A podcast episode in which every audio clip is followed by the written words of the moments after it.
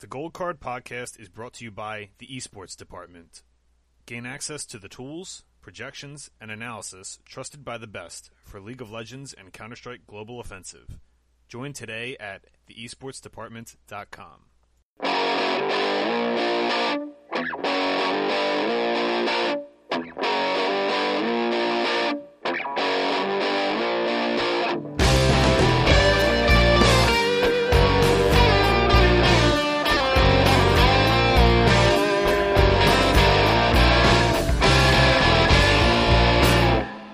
Welcome to episode 99 of the Gold Card Podcast. 99 episodes.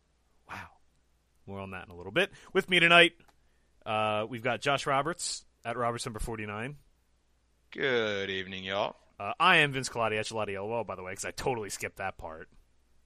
And uh, we also with us tonight is Chris Chung at Prime LOL. You you think 99 episodes in, I'd have this down to a science by now? No, what? No, we don't work, operate under science. Although I am happy to say, soon enough, you'll have to give Josh a title. We're not going to reveal anything yet, but he has a title.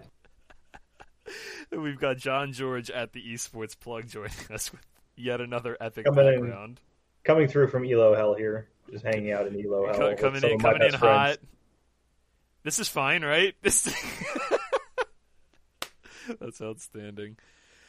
All right, so we didn't write any news down. I think we'll, we'll we'll briefly touch on. I mean, unfortunately, there's a new virus outbreak in Germany. I know Germany's like locking down again. Hopefully, this isn't serious, but it's not looking good. Just when we thought we were getting over this, uh, we have volcanoes erupting in Iceland, so the world's just you know ending apparently. So, Yeah, other than that, not a whole lot going on, right? I have to tell them the Iceland volcano has implications for MSI. we talked about the LDL last week. Um, yeah, I think that's it. Oh, we have EU, EU Masters will be starting up soon. The qualifiers, I think, start this week, right? Yeah, they've been playing a little bit. Yeah, yeah. But the the I mean, they'll, they won't have slates till the main the main event, but that'll be in a couple weeks. That'll be cool. So, with all that said, nothing really going on except it's playoff season. Playoff season. I feel like I always at Wedding Crashers. It's playoff season. it's the best time of year, right? So we've got the last week of the regular season, the LPL and the LCK. Uh, week ten, we've got a couple days left in each uh, actually a lot of matches that still matter. I, I started looking at it. I was like, the, there's a lot that doesn't matter, but uh, for seeding there is. So, and the LCK, there's actually matches that really matter. So that's that's kind of going to make that a little more interesting than I think it was initially looking. And then we've got round two of the playoffs in the LCS midseason showdown, and the first round of the LEC playoffs starting up on Friday. So. I think we just go no bullshit today. We just get right into the games, right? You guys down Let's with do that? it. Let's kick kick it old school. No bullshitting. We'll bullshit later. We got episode 100. We'll bullshit all all sorts of stuff. So let's get into these games. We'll go day by day. I've been trying to do this. Uh, let let us know feedback wise. Leave us a re- uh, leave us a review. Hit us up on Twitter. Tweet at the Gold Card Podcast or hit us up in the Discord or tweet at any of us. Let us know the feedback. Do you like it more day by day, or do you like it more like the old the old format where we're just going through each league one at a time? So uh, definitely hit us up. But we're going to try day by day again for the time being. Friday with the LPL, we've got E-Star, gigantic underdogs against Suning, who uh, the odds are 8, plus 855 and minus 2500. Suning legitimate. uh, All right, so I'm going to go out on a limb and say this because Suning to me legitimately look better than they did at the World Championship. And I know that's going to sound a little weird, but like let me let me build some context here. Everybody looks at a World Championship and they're like, "Okay, it's Worlds. It's the best of the best of the best, sir." Right? You've got all these best teams. Making it to World Finals is not an easy task. How could they? And they were running hot at that tournament. How could they possibly be playing better now? I think they have better competition in the LPL than they did last year overall. Right? I think that legitimately the top like nine teams are insanely good. So they have eight fierce competitors all testing each other. Right? I think they're just a cleaner team than they were last year. Do you see? Like, do you have you noticed that? Like, they're a legitimately cleaner team than they were like the entire season last year. Yeah, the only thing that worries me about that though is that they were not very good at all at the beginning of the season, and it was the same players. So it's like I'm a little bit worried that like maybe this is more metagame dependent or confidence dependent or something because they were. I mean, it's not like they were a fresh group this this spring and they had to get used to each other or whatever. It was the same gang pretty much. I mean, they had new support, but mostly the same gang, and they looked awful for like the first six weeks of the season, and then they looked very good in the last like five weeks or whatever it was. But uh, it's just a little bit. I have a hard time figuring out exactly what it is that that they've changed to look a lot better recently versus the beginning of the season. Can I can I pitch a hangover narrative? Because we have top esports, JDG, and Suning. True, Started the season a little rough. How funny is it that Rogue Warriors has three game wins this season? And How funny is it that Rogue have gone one and twenty six in their last twenty seven? yeah, they have they have three game wins and two of them are against top esports. did you see? Did you see the? Uh, was that you that retweeted that? Uh, somebody else, but I saw it was it. it was uh like Jackie and Rookie were on stream or something, and they were like, "Oh no, every team that's beaten Rogue Warriors is a high quality team." Uh, they're just like Yeah, trying to be like, "No, no," team to like, Rogue "Can we not Warriors." talk about this anymore?" it's really funny. Um, oh no, they're legit bad. Like they- they might be as bad as Victory Five was. Statistically, I think they they actually might be worse than They're- any they're team very- they're like very close. of any of the major regions. They're very, very bad. Whew. Oh yeah, we didn't. That was a whole situation. I guess that was a news topic for for us in the gambling space, right? Where that whole the the line in that was it OMG Rogue Warriors or LGD Rogue Warriors? I forget. I think it was OMG Rogue Warriors. Oh, Oh, no, no, no, no! It was TT. It was TT, right? It was TT. They opened like that, minus. They opened like minus one eighty, and it went. It like was off the board for twelve hours, and reopened at like minus six twenty five. Sketch, sketchy. All right, uh, E Star is Suning. Do we do we think E Star get a game here? Is this number just too big that you got to take some? Man, 855 is pretty large, but E-Star, nothing to really play for. I haven't looked great this season. Maybe there's some of that, like, you know, less pressure narrative, but I still don't think I'm going to put in a bet anywhere in this match, except for maybe some, like, alternate markets. Dude, props for this, dude. E Star First Blood is like nails every time, dude. Not every time, but like it's good because you get good plus money odds on it a lot of the time. And Chelsea's a First Blood machine, so. Josh, Chris, any any thoughts on this one? I like the prop angle a lot here. It feels like a game that E-Star could definitely start out hot in, and then just their uh, intelligent playmaking in the mid to late game can uh, lead them astray against a team that's playing as clean as Suning. Uh, what's like E Star First Blood, Thunder Talk First Herald and Tower, and OMG First Dragon are like the big dog props that you want to be you want to be on because you get good odds on them and and they all hit at like a sixty plus percent clip a lot of the time. So what's up, Chris? Sorry, I didn't mean to interrupt you. No, no. Uh, I think, like, as it's easy Suning on this one, but uh, this is not one of my favorite DFS games. Suning has just been more sound and less ch- kill chasing. Yeah, So yeah, they're not playing these cl- like all summer long. They were playing these like ridiculous clown fiesta games. Now they're just like cleanly stomping everything. Like even against the good, like when they win, it's clean. They haven't had any of these like weird games. So yeah, Suning looking really good. This playoff bracket is going to be so gross. It's insane. I'm getting really Before yeah. God, before we go on to the next one, I'd like to give an honorary quick discussion about the IG game that's coming up because we just you know we can't go a week without talking about them, and they're just so annoying that we have to discuss how they're going to lose tonight to LGD, right? Like we're all in agreement there. If you think if you think I don't have any LGD laps running around, you're dude. crazy. All right, Like, I, clearly I literally, I literally was like, I was handicapping that today. I'm looking at, it, I'm like, LGD or value, but why are you giving away all these, all these value dogs have just been getting absolutely destroyed over the Yeah, last like three over. weeks. Dude, favorites are covering the kill spread like almost sixty percent of games in the LPL. It's ridiculous. Like the bottom half of the league is just so terrible that it's like. But this is exactly the kind of game Invictus would lose, right? Like it's exact. Like there's nothing really on the line. They could and conceivably they brought move in up. Wink, which they haven't let him play Yeah, Wink in a yeah, I haven't played with them in like three there. weeks. What the hell's that, dude? LGD I don't know. Does does rookie through. just like shit on this series? Like this is what it feels like to me. Probably. I mean, probably everybody does. The Shy's probably going like 50 0 and 50 in this series. Oh yeah, they're running out Garvey again. Oh, how yo, how sick a prognostication was that? Calling the Garvey experiment with absolutely no, no anything whatsoever. That was the best. Glad I went with that as a title. Uh, Bilibili plus two ninety six, FPX minus four fifty five.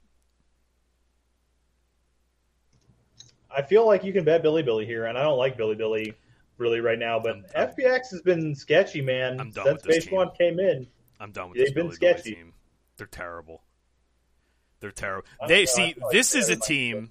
So Bilibili are like the inverse sandbox. Bilibili's numbers suggest that they should be like 500 or slightly above 500, and they just suck. Like they have like.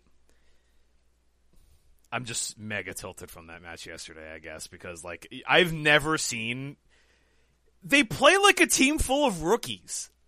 They have the Afreeca problem. They're a team full of veterans. They all know what the hell they're doing, and then they look like they're playing solo queue. Like they have no direction, no concept of anything. You're playing a full court press comp, and your mid laner's trying to fucking freeze.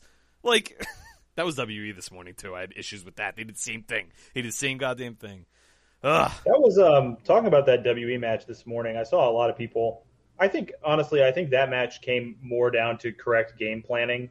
Like a lot of people were like, "Man, if those teams play in the playoffs, like EDG's going to smash them again," and like that might happen. But I feel like WE is more live if they play again two weeks from now. Oh than yeah, yeah, for sure. I, I mean, Like, that was that was The EDG game plan this morning was perfection. They just smashed Shanks over and over again because he's the weak point of. WE. dude. I don't even think they smashed. Like Shanks literally smashed himself. That's my issue with it. Well, that's what I mean. They just took advantage of it. They said Yeah, we're going to go to like- the mid lane. If he's going to do this, we're going to go to the mid lane over and over again. Yeah, and like, uh, but like. I don't think they like. I don't even think they planned for that. It was just like, okay, like, it's there.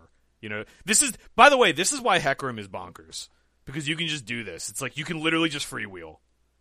You can just freewheel imp- and improvise because you clear so goddamn fast. You have so many different gank angle. Imagine if Zac could clear twice as fast as he does, and that's Hecarim. It's stupid. It's really, really good. And I don't know. That would- that that felt more like WE not showing up this morning because Missing had some questionable decisions. Jiumeng had some questionable decisions, and I mean EDG just did what they do. EDG are good. I'm not trying to say that. Like I'm not oh, saying yeah, that. for I'm not saying that they got you know this was that. Un- I mean it was how it happened that it was unexpected, right? Yeah, I, I just feel like if they play again in two weeks, I'm gonna be pretty excited about that matchup again. I'm not gonna be like, oh, it's an easy EDG rollover the next time. No, like I I, Yeah, I, mean, I bet WE I would do it again in a second, no question. Yeah, I mean, I I bet EDG in the game because I thought they were a value at their price. I think it's like minus one sixty when I got the money Yeah, line. something So I don't know if you had it differently, but I thought they were a value there. But the, uh, like what you mentioned about how EDG just kind of like ran straight through them. Like I just thought it was that's what was surprising me. Like I didn't expect it. I, I bet the money line because I didn't think they'd get a minus one and a half. I even had some lineups floating out there in GPP. My GPP lineup had like one off to breathe hmm hoping for like a one-two series where you know when we wins they just hard stomp and it, it through breathe or something like that. Which right? they do when they do win. They they Yeah. pretty much So I was like, okay, you know maybe they do that, and and man, like it was disgusting. I mean, the second game, they just looked like they were so on tilt. Like it had to have been tilt, they right? There, 100 percent looked out. there was no way. It was just disgusting. Like the way they were just. It was like a fight was over and then someone like TP'd in alone. I don't even know. Uh, It was like Viper was just like, okay, I guess I'll take this kill. Like, Dude, I- I don't know. I don't usually say weird. this because it's insulting to the professionals, but like it literally looked like WE were out drinking last night, and they were just like hungover, like they were just sleepwalking through that. Everybody, everybody was sleepwalking through that first game. Like I, I, Beishang wasn't. Beishang was trying to get shit done, but you can't. Your Udyr's invading. Why are you on Viktor freezing a lane against an Orianna? That's that's neutral. You can play that neutral. Even before you get your up, I was so mad at Shanks from this morning. I, uh, they, they literally were just asleep at the wheel. It was so frustrating. Like that felt like it was like one of those like sub five percent outcomes to me. Like W just didn't show up this morning. EDG and EDG are too good to, to do that against. They're just going to smash anybody that does that kind of thing. So, yeah, I don't know. How do we get oh, Bilibili FPX? You, John, you're going to take some Bilibili here because I'm I'm dumb. I've I've had enough of this team. Yeah, I think I might take one unit of Bilibili here. I don't know. FPX, I'm still convinced that FPX is, is not looking entirely together since they've had Beichuan in there. So I still think they're a very good team though, and Bilibili are a very not good team. So that's I'm gonna. It I'm just gonna, I'm just gonna pound the chalk narrative, dude. LPL chalk. That the problem is like I feel like this is where we get the regression. Like I feel like we've talked about this before, but late season LPL after things are kind of decided and cinched up, like I think I don't know if F- FPX can probably still move some seating wise, but it's not realistically going to change too much. A, let's take a look here. I think you're right. I'm just double checking. And like situations like that, especially now that like BL, I think BLG got officially eliminated the other day. no, they're Correct me if still I'm in. wrong. They can still. Oh, Yeah, they, they have to have LNG lose to Rogue Warriors, and then they, they'll make it. which will happen. You know it. That's Right. if, if LNG loses to Rogue Warriors, then Bilibili has to win, and they're in. Okay, well, so basically they're they're for all They're going to be Yeah, out. they're pretty much eliminated. yeah, they're going to be out. yeah, they're pretty much eliminated. But uh, yeah, like I just feel like this could be one of those spots where they're just like finally playing loose and having fun. We saw it with Vitality, right? Uh, you know, uh, it was actually exactly what you said. It was like they put Milica on his favorite champ, and then he, you know, didn't int his lane away, Yeah. and they won the game. So Th- I will something like say that could happen. for Bilibili, at least they've been looking more like their old selves. Like they're playing, they're trying to play around Meteor. They're trying to get two or three priority, like like shoving lanes or priority lanes, and and letting Meteor do his thing. They've just they have had a really tough schedule too. Like I don't want to take that away from them. Like It's end of the season, Vince. Everybody's played everybody once. yeah, I yeah no, I'm saying recently though. tough schedule BLG had. It's true. No, though. I'm saying no, I'm saying like last like last like two weeks. Yeah, No, like- I'm just trolling with you. but yeah, it's I don't know, man. This team just looks so lost all the time that I at least they have that direction. There's like a, a beacon of light you can point to, but I, I'm I'm on FPX here. I know they've got nothing to play for really. I guess I mean they could move up to they can move up to five, which would give them side selection in a couple different matchups. But uh, I think at the very least, FPX has to get get a get right game and get Beichuan more experience and comfortable because it's been up and down. yeah, We've seen good games and we've seen pretty bad ones. What's uh what's next? What's next? What's next? We've got LCK on Friday. DRX plus 233 against Gen G minus 333. So, couple things here. Uh, Gen G will secure two based on. They could secure two as early as tomorrow morning, like before this match. If Hanwha. If Hanwha don't sweep, KT Rolster. Is it KT Rolster they play? No, uh, Uh, Brion. Yeah, Brion, yeah. If they don't sweep Brion, then Gen G just could get number two, no matter the results here. This is their last match. If they go 0-2, they fall to 12 and 6, and they would have a plus 10 game differential, and Hanwha would not be able to catch that. So, actually, if Hanwha just drop any game at all, like if they drop a game, like lose outright or, or drop a game, then they're they can't get two, and Gen G just locks two. I, Gen G don't strike me as the team that's going to do that, but we have seen them kind of come in like game ones in particular, sleep at the wheel against bad teams before. So maybe like I don't think it's I I don't think at this point in the season they're going to sub. Like I don't think you're going to see Carson flawless. Like this is like playoff warm up situation. DRX Yeah, I are also going to be playing for big something too. It, I don't. I don't know if that matters for DRX. They're inferior to Gen G. Yeah, I'm going to be yeah, I don't know. The minus 1.5 for Gen G feels maybe bettable, but I think I'd stay away from everything else here. Yeah, I'm gonna be on Gen G here for sure. Like, it's just a stylistic nightmare. Gen G are so good in the early game, and DRX are so not good in the early game. And Gen G actually know how to close with a lead, unlike a lot of teams. So, yeah, the my my my concern with Gen G is like I think I think I had this with uh with DRX last year actually. But like it's just like sometimes they just their drafts are just like give them no chance to win. yeah, It's like insane. And we saw it like not it was kind of recently, but against T1 was the series I was thinking of. Um, and then they kind of struggled a bit with KT as well, but it doesn't look like that was. I, I don't remember anything from the draft sticking out as being horrifically bad that there. was a weird series. Wasn't that like the back-to-back perfect games against each other series? Something like that, yeah. it was- And then, but yeah, it was like I don't know. It's just they just are so odd to me with some of their drafts. So I, I just hope that they don't come in and, and throw beat the the- draft. beat But yeah, they're definitely yeah, they're definitely the better team here. It's just I, I just like am always skeptical of them a little bit because they've shown that tendency. Yeah. Uh, let's see. We've got a fr- of course we do. We've got Afreeca plus one eighteen against Sandbox minus one fifty nine.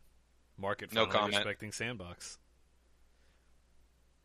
This is just the two. This is the two metric superstar teams, and one of them is trending back toward where we thought they where their numbers should be, and one of them, who the hell knows? Yeah, does it just feel like sandbox bettable, which is kind of weird? Like given these, Yeah, I already. if we got to cut these numbers, like yeah, if we would have got these numbers like a month and a bit ago, it would have been absurd. Like you would have felt like it had to be a free cut. I guess maybe more than a month ago because they've been letting us down the entire split. But um, you know, at some point during this split, this would have seemed absurd. No, this is But uh, yeah, now. that feels like a sandbox bet to me. Yep. They're they, it's so weird, like, dude. They're still live. Like they could make playoffs, which is Yeah, insane. They're like not only live, like I'm pretty sure they're like looking. Well, I can. I guess they need Nongshim to screw up. They need Nongshim to screw up. Yeah, they need Nongshim to screw up. Nongshim's the team that's like almost locked. If they just get if they get the win tonight like they're supposed to, then they should be in there. Let's see. Yeah, Afreeca is the only team that's eliminated. Funny enough, so Yeah. Right. Yeah, right. did Wow.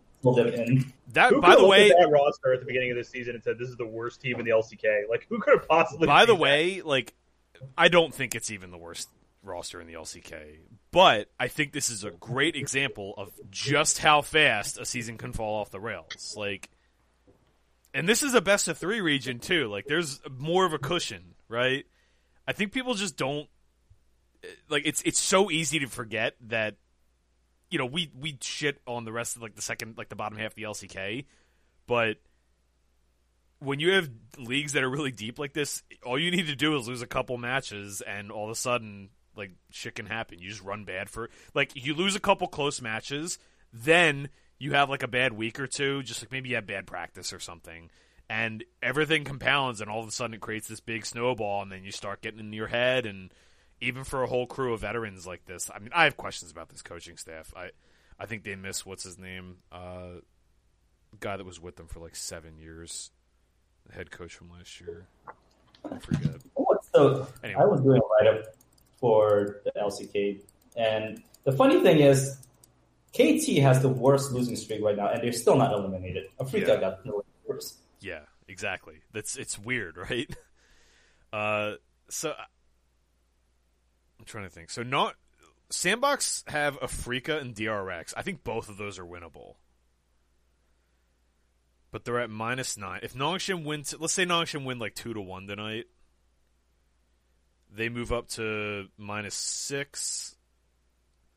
I really do think Sandbox could 4-0 to finish the season. I yeah, really they might do. be able to. Sandbox versus DRX last match of the season will be pretty exciting if they're live for playoffs going Yeah. into that. Especially because DRX are already locked. They're probably going to be locked into the five seed. Also, they can't they can't lose the five seed. So, kind of interesting. Like it's, I you know what? I honestly hope we see Sandbox. They're the best team of these gr- of this group. I agree. So, um, that said, yeah, I'll I'll lay the money with Sandbox. Feels weird, but you know they're playing really well right now. Uh, s- uh, so Friday we have LEC and no LCS. So it's just LECs. I guess is this going to be its own slate? I guess. It's, it's kind of interesting. It's important for me to know this too because me and Steinberg's challenge is only four game slates, and uh, I'm not sure if they're ever going to combine these LEC LCS slates to try to make four game slates because Yeah. they would have to take place over like Three What, days, three days? like a golf tournament. they, they usually don't do that for league, so we'll have to see. Because if not, then there's only four of these slates left uh, in the split for the me and Steinberg Hmm. challenge. So I mean, we'll just talk through this match, and because I just like don't know how that's gonna like where this is gonna fit in, but uh, maybe it's just a showdown slate. I don't know. We've got Yeah, Fnatic let's- minus five hundred against SK Gaming plus three seventy three. We'll say Fnatic minus one and a half at minus two seventeen. I already bet SK in this contest. Like I- don't think SK are that good, but this number is way too big for Fnatic. It's way too big. You know what worries me? It worries me that this season was kind of what I expected from Fnatic. Maybe slightly worse. But I didn't expect them to be like a G2 contender this season or whatever. But it worries me that this is basically what I expected, and they all seem so depressed and apologetic about it. Like Yeah. Yamato was like on Twitter, like, "We're so sorry we let you down," and like all this. stuff like, Uh, "This is kind of like where I expected you guys to be, like roughly right about where you are." Like, so I, I'm a little bit worried that like it seems like they're really down on themselves about their performance because yeah, I mean this is pretty much what I expected from them. Slightly worse, but I mean not way worse. it's it's weird to me because like they they don't play that way. They play like blindly confident. They play like Yeah, an LPL team. confident. They play like an LPL team. It's just like super confident. We're going in. Oh shit, we lost on that. My bad. That's literally like literally they are. You know they're like the ball hog in hockey, right? He's like stick handle and they steal it from him. They go the other way and score a goal because it's a three on one. And you're like, oh, you should have passed the ball. It's like, yeah, yeah, my bad, my bad. And they just go back and do it again, right? Like that's like literally, it feels like like they're they're immen- like they are immensely talented. They're an immensely talented team. I think the meta is getting a little bit better for them. Like upset's been really good. You know, like he's been the best player on the team to me. Like they should win this series. I just think this number's too big. You guys agree with that? Yeah, I think the number's too big, um, especially given the that like we, we still don't know when the COVID situation for them got resolved, um, and like how that's really affected their practice. Because because one thing to remember with these with these pro players is like they can't. I mean they, they can they can get new accounts and duo queue that way, but like a lot of them like once they climb the solo queue ladder, like if you're above masters, you can't duo queue, so like you can't even really get th- that time to practice with one of your teammates um, oftentimes. And, and if if there's people that are testing positive from COVID, then they're definitely not all together. So it's it's hard to understand how that's affected their practice um, from a practical perspective. Um, but I think regardless, this number is probably too big. Even if I think they're like I think the most likely outcome is that they win. Um, I don't think that they're anywhere near minus 500 to win. Yeah. Probably more like minus. I don't know. It's not close to minus Th- 500. th- this is brain. more to me. This is more a criticism of Fnatic than an endorsement of SK. Like Fnatic are way too volatile team to be this heavily favored over anyone. I don't care like the talent difference. Like the way they've been Man, playing. I don't know. Best of five against SK though. I feel like I'm not going to bet the SK side. I'm not going to bet the Fnatic side. But I don't think I'm going to bet SK either. Yeah, I mean honestly, SK to take a game feels like a lock to me. Like Fnatic are going to beat themselves 100. percent Like they're going to lose a game to themselves in this series. That number was better, but like, man, minus two thirty. It's really not that bad though. Like, value. I don't. I don't know. Maybe over three and a half is the play. the uh, SK minus two and a half. yeah. Oh, I don't know. It's it's I, I didn't write it down. It's probably like plus fourteen hundred or something. Twelve hundred. I don't know. The one thing I will say is that like SK's coaching staff uh, has done a good job of identifying like how to win games. Um, and like with this much time in preparation, you got to think they've they've put something together to kind of take advantage of the way the Fnatic plays. Um, and they're kind of a team that likes to, you know, they catch pop flies. So if you give them a pop fly, they're going to catch it. Mm-hmm. Um, so that's, I mean, I think there's there's definitely reason for concern from that perspective on on the uh, Fnatic side as well. Yeah, I just think it's like. I, I, I wouldn't be surprised at all if Fnatic come in like in good form and just steamroll this series in about sixty minutes. But I also wouldn't be surprised if this turns into a five game slot fest that they like win three to two or something like that. Like I actually think that's more likely than the other way around. I definitely need Fnatic because I was talking about it in the Discord. But uh, a couple weeks ago, there was a slate where uh, I was going to play all underdogs in DFS, and to hedge it, I I did a parlay of the two favorites from that slate, and then like ten other favorites for the next three weeks. And I'm down to only three games left in that parlay. I need HLE to beat Fredit Brion tonight, and then G2 and Fnatic to win this weekend. It pays off like a crazy high amount. It's looking good. It's looking good. Um, Saturday, we've got back to the LPL. We've got Thunder Talk. Oh man, we got a doozy here. Thunder Talk Gaming minus one eighteen question mark against OMG minus one twelve. Man, it's a pretty fair match. It's a pretty fair matchup, to be honest. I like TT. I think TT's a better team. The only reason I lean maybe towards TT is because they were so awful this morning. That's- that yeah. maybe, that maybe that they're like like I might never put Sam D in a lineup again after this morning, dude. I was talking about it in the Discord all morning. No, I see it. It was that was uh. He just one v one night like six times in the same game and just got obliterated every single time. It's bad. This is a toilet bowl. I mean, Rogue Warriors isn't involved. An LGD. An LGD. I think TT's the best of the bunch. I'll probably be I'll, I'll probably be backing TT here. This is actually a decent number, I think, for them. Yeah, that's a good Five matchup. Go ahead. Sorry, the- yeah, I, I think the minus 1.5 on each side is so tempting too. Yeah, I like ah. that. I like that. Yeah, if one of these teams just isn't on for the day, I think like I, I think T, the, the things that TT do, they're more consistent about about getting themselves ahead. They just don't know what to do once they are. But I think against a bad team, it's a lot easier to win when you're ahead. So I tend to like the early game teams in these kind of matchups, but there's a case to be made the other way too. It's just a preference thing. Um, are we sure about that though, Kev? Because like this was like today. I don't know. We'll, we'll have to maybe look into it more. Uh, the other match on Saturday in the LPL is Top Esports minus two ninety four against Team WE plus two oh eight.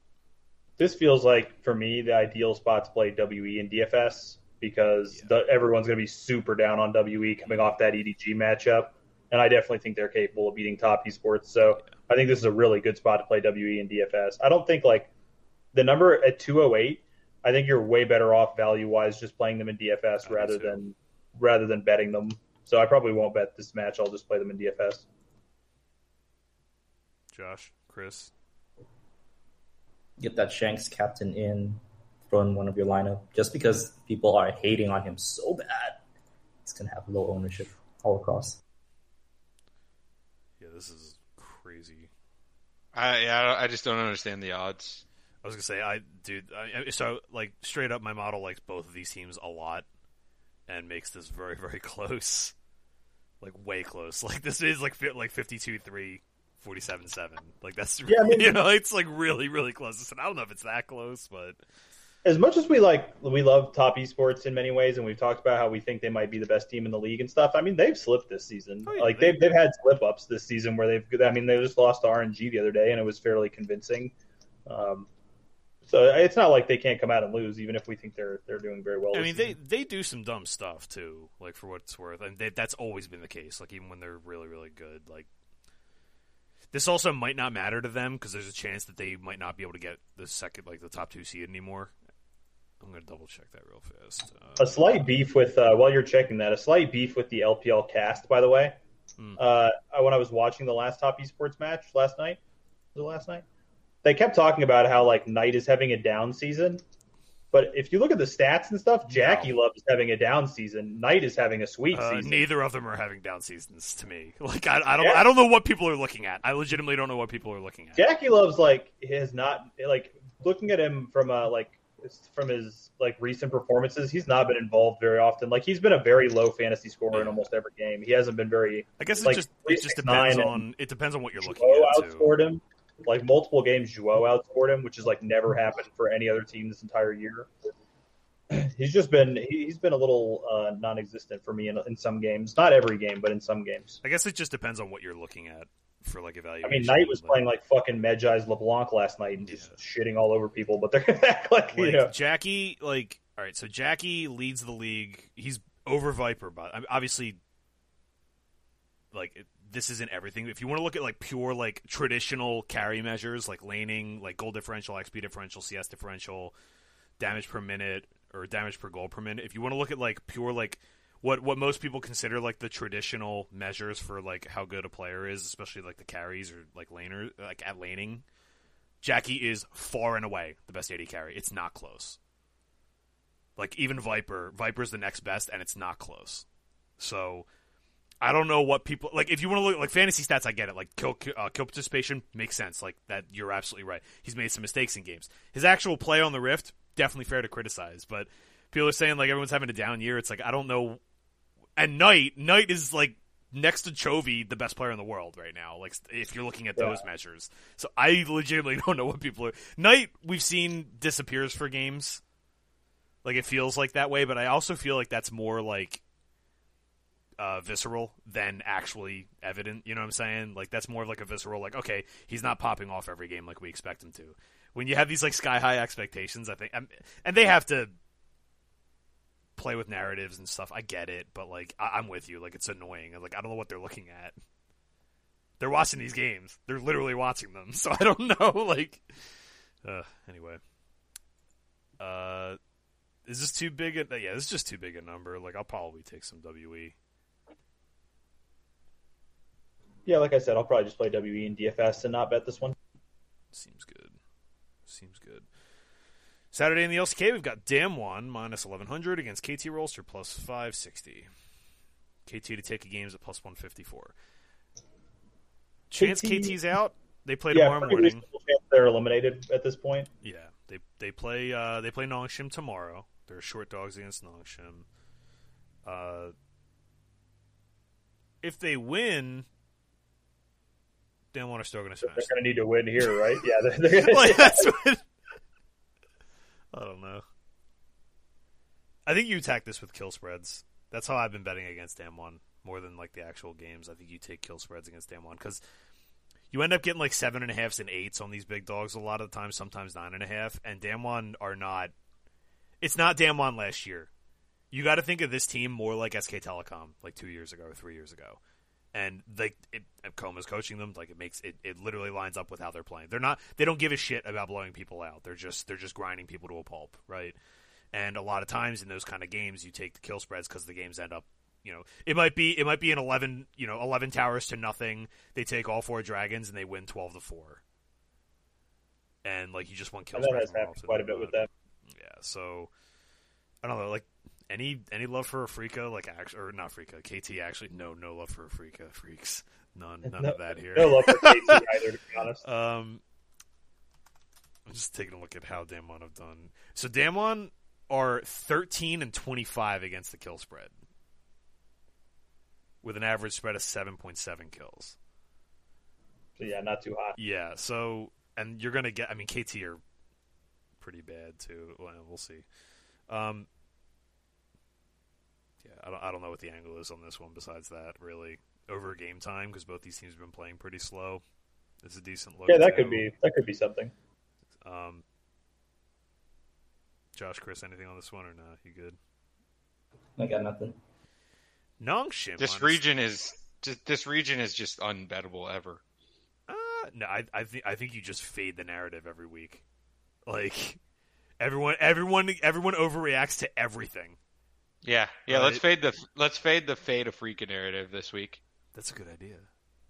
We can we can do that. We can every do that. game. which is why they're gonna they're they're gonna co- they're gonna win that series in like 51 minutes. Watch, I'm gonna call it right now. That's my that's my prediction. It's gonna be like 24 and like 26-50 or something like that. Watch, it'll happen. Nongshim minus 200. What? No, give me Brion. I don't even care. Brion's the other side of this. I don't care who the other side of it is.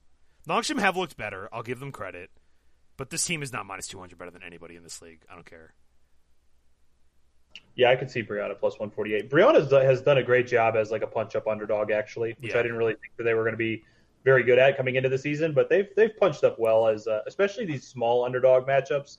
They've done very well in these, so Mhm. I can see Brion plus 148. they're like the diet version of DRX. Like they just they know what they are. They just play to stack dragons and team fight every game, and that's what they do. And if the other teams are lazy about it or trying something too cheeky, they'll smack you in the mouth. They're just like APK. They're just like APK without the cheesy picks. So, yeah, I think. I mean, if Nongshim was on the other side of this, I'd be taking Nongshim. I don't think either of these teams are that much better than each other. I really, I don't think like the bottom of the table, any of these teams are, are better by this much. Besides maybe Sandbox right now. By 200. Wow. I agree. I do need to see Br- Fredit Brion to see who they're rolling out because they went back to lava. I was not too happy about that. I want to see more of Yaharong. If so, tonight we'll Yahoo tell. was good.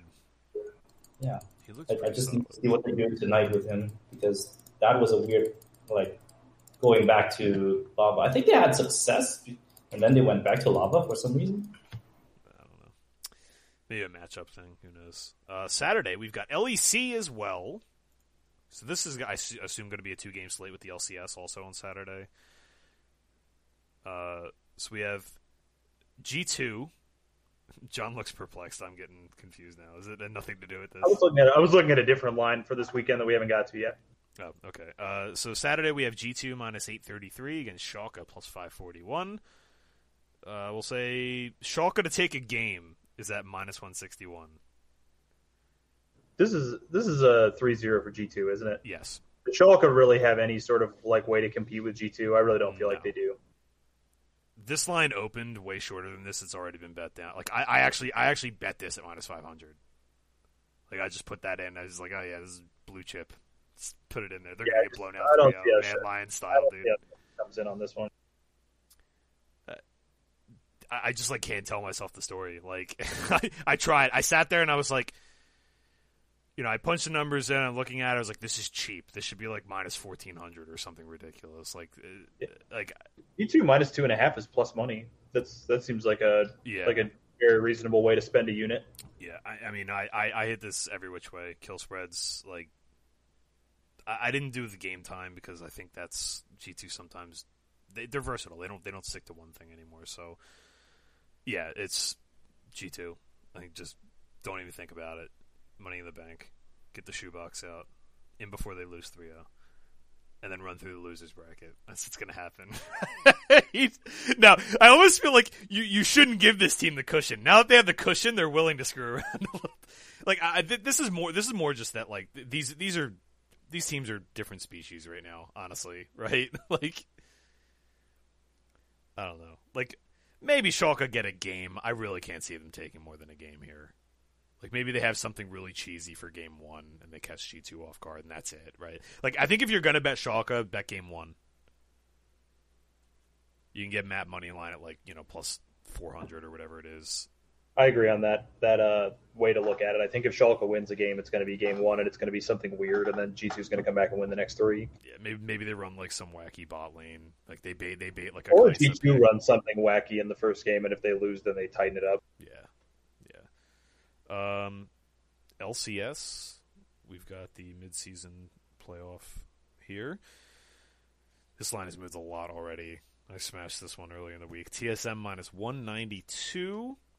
Evil Geniuses plus one thirty nine. This opened TSM minus one twenty eight. That was a slam dunk for me. Not even I didn't even think about it. Like Yeah, this this man, this EG team is like they've got they've got some talent. They're they were capable of beating people in the regular season. I thought they were capable of beating just about anybody on the right day. Mhm. But when I try to envision them winning a best of five against one of the other best teams in the league, I just don't ever see it happening. yeah, They just they just are not the kind of team where I'm like, yeah, they could pull out a best of five. Like, you know, they seem like a team that's going to come in and take a, and steal a game yeah. with you know just getting a snowball or a cool comp or Jiizuke goes off or whatever, and they steal a game from somebody in the regular season. But they just don't feel like a team that's ever going to win a series against the other top teams. my one caveat for this, and I'll throw it to Josh after this to see what he thinks on it, is they are a team that look like they're willing to do some weird shit. And I, I think TSM are you know, they have enough experienced players they could they, they could manage that, but like I could see Jiizuke just popping off in a game and that was like my only concern. And this team, like when they're hot, they do look good. Like they're a very feast or famine kind of team. So like I could see them just being hot on the day, but like I I tried every which way to justify an EG position. I was like, what number does this have to get to for me to con- like to even consider it? And it would have to be like, you know, plus three hundred or something in a best One of thing you got to make sure is uh, you got to hire a forensic detective to make sure that Svenskeren doesn't owe money to anybody before this series. This is true. Smash is the other side. Make sure he's not in any debt. Josh, TSM, Uh, it's EG for me. Yeah, I think that I, I just think I think the way TSM plays is much more linear than EG, and I think in a best of five that's not what you want. Although I mean, generally I'm on the side of consistency. I actually think opposite of you guys. Like I'd be betting TSM in a best of one at, the, at these numbers rather than in a best of five. really.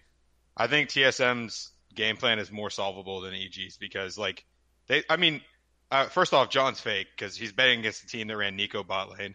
Um, even though that's like his one trick in solo queue or whatever. Nicobot's so good against certain things.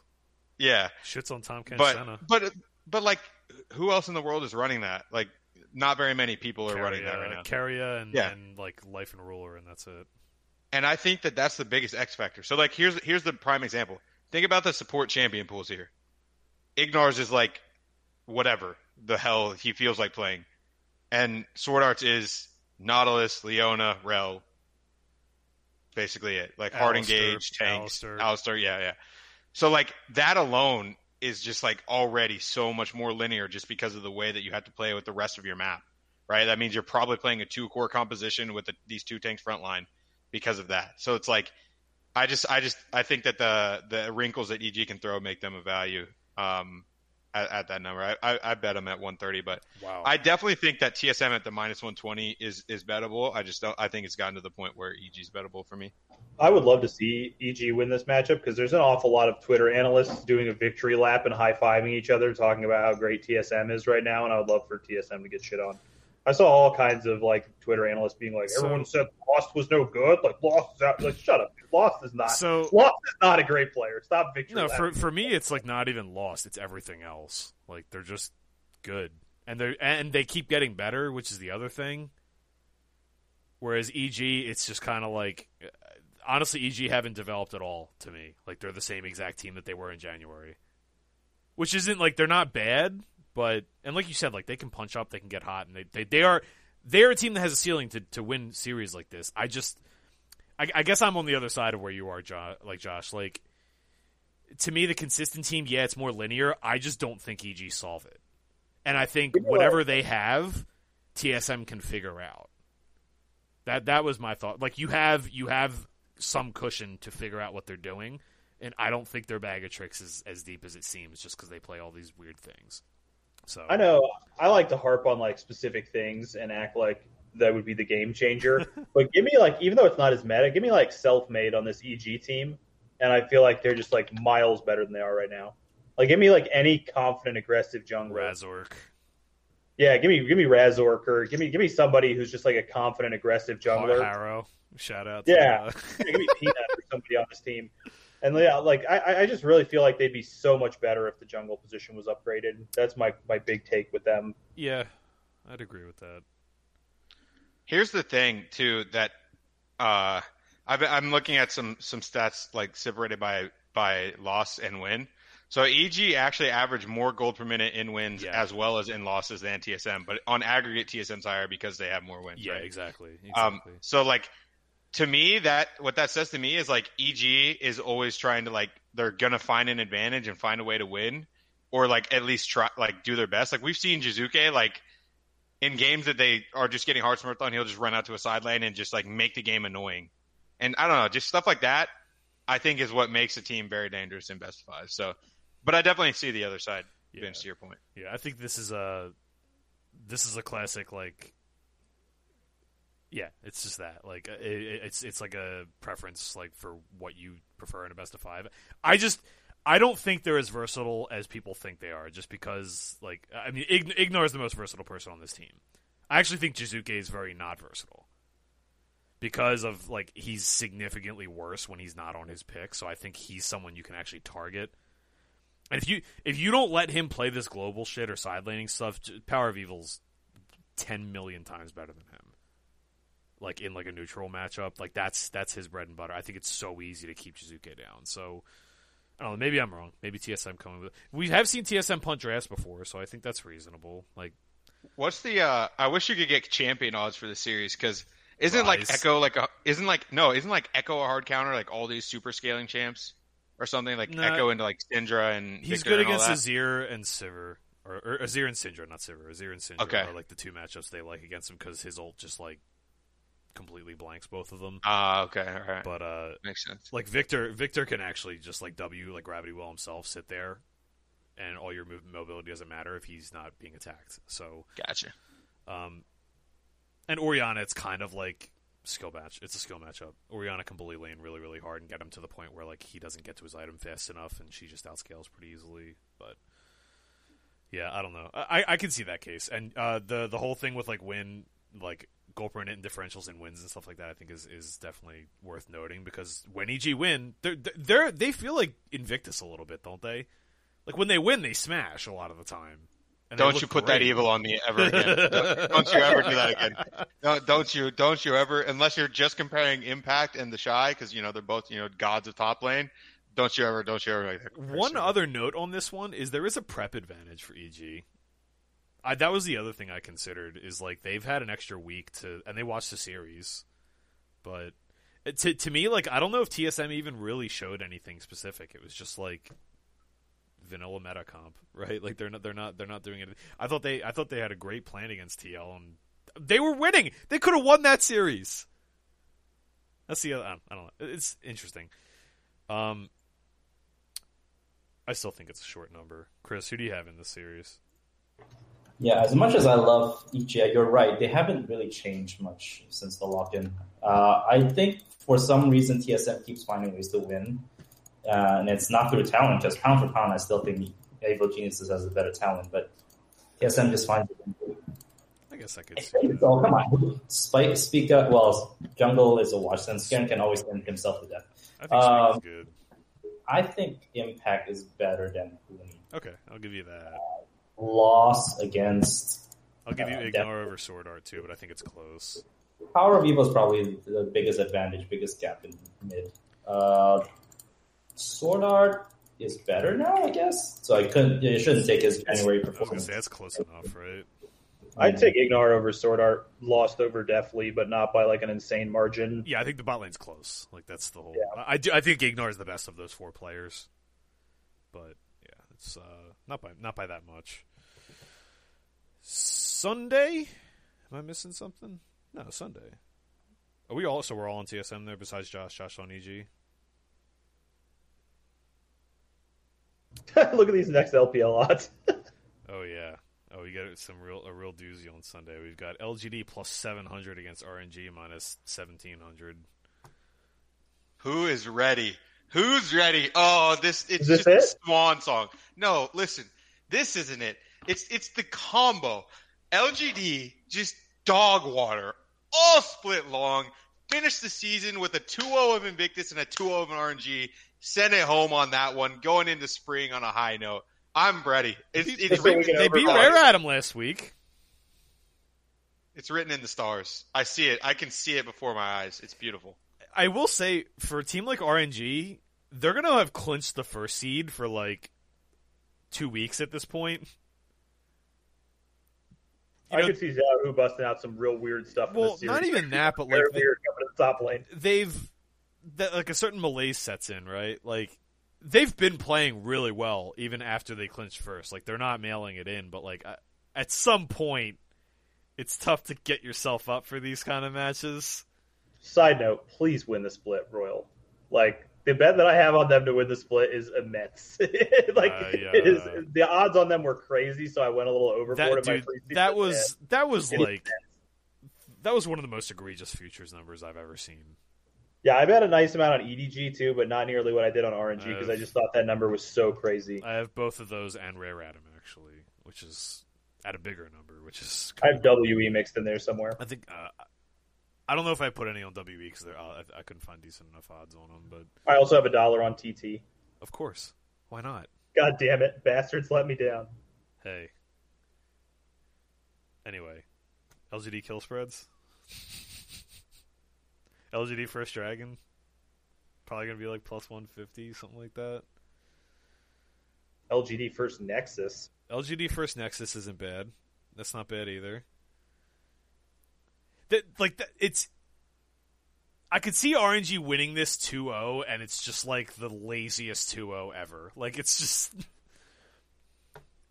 Yeah, I'm not actually betting this. I think it's going to look a lot like TT's match this morning. Yeah, maybe. It's just like they were on like a combined 15,000 gold at 15 minutes of the two games or something. Yeah. I... It's yeah, I don't know, dude. Xiaohu's just been dumping on everybody, and he gets probably Garvey in this matchup. That's like. You want to talk about somebody who's having having an insane fantasy season? By the way, Xiaohu is having one of the best top lane fantasy, fantasy seasons I've ever seen. Yeah, he's like averaging like ninety something points. This is like 2018 right. Shy. Yeah, it's like it's like better than Zoom by like a decent margin. It's this crazy. Season.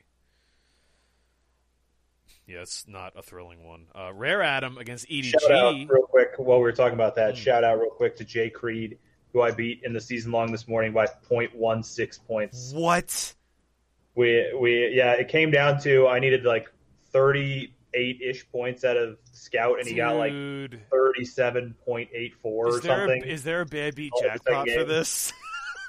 it was uh, it was real rough. It, it it it was looking bad for me going into the second game of the because the way that it played out was we were he was ahead by six points and he had Knight left to play and I had three mid laners left to play. So I need one of my three mid laners to beat Knight. And uh, it the first two failed and it was down to Scout in the last game today. And Scout got there by 0.16 points, eight minions. Knight, Knight almost one v one v three. Yeah, I mean to be fair, I had like Twyla as one of my mid laners, so I mean Knight was going to get there, but Rare Atom plus one forty nine against EDG minus two hundred. Uh, EDG locked up number two this morning, so Rare Atom are playing for seeding here. Rare Atom could get to as high as four. Uh, actually, no, they can't get as high as four. They could get to five or six, and they I could still drop think I down. kind of like EDG here. Yeah, I don't know, man. Yeah, that's even funnier. So like Kev EDG, so. EDG against WE, right? It was like plus one thirty for WE. You another twenty cents on Rare Atom. I do think WE are better, but I don't know. This is probably going to be a Rare Atom bet for me. I think I'm going to bet EDG. I'm not sold on Rare Atom at all. That's fair.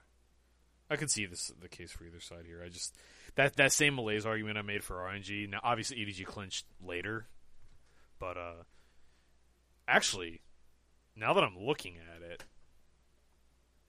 and they both play on Sunday too. That's brutal. I was gonna say like if if RNG lose,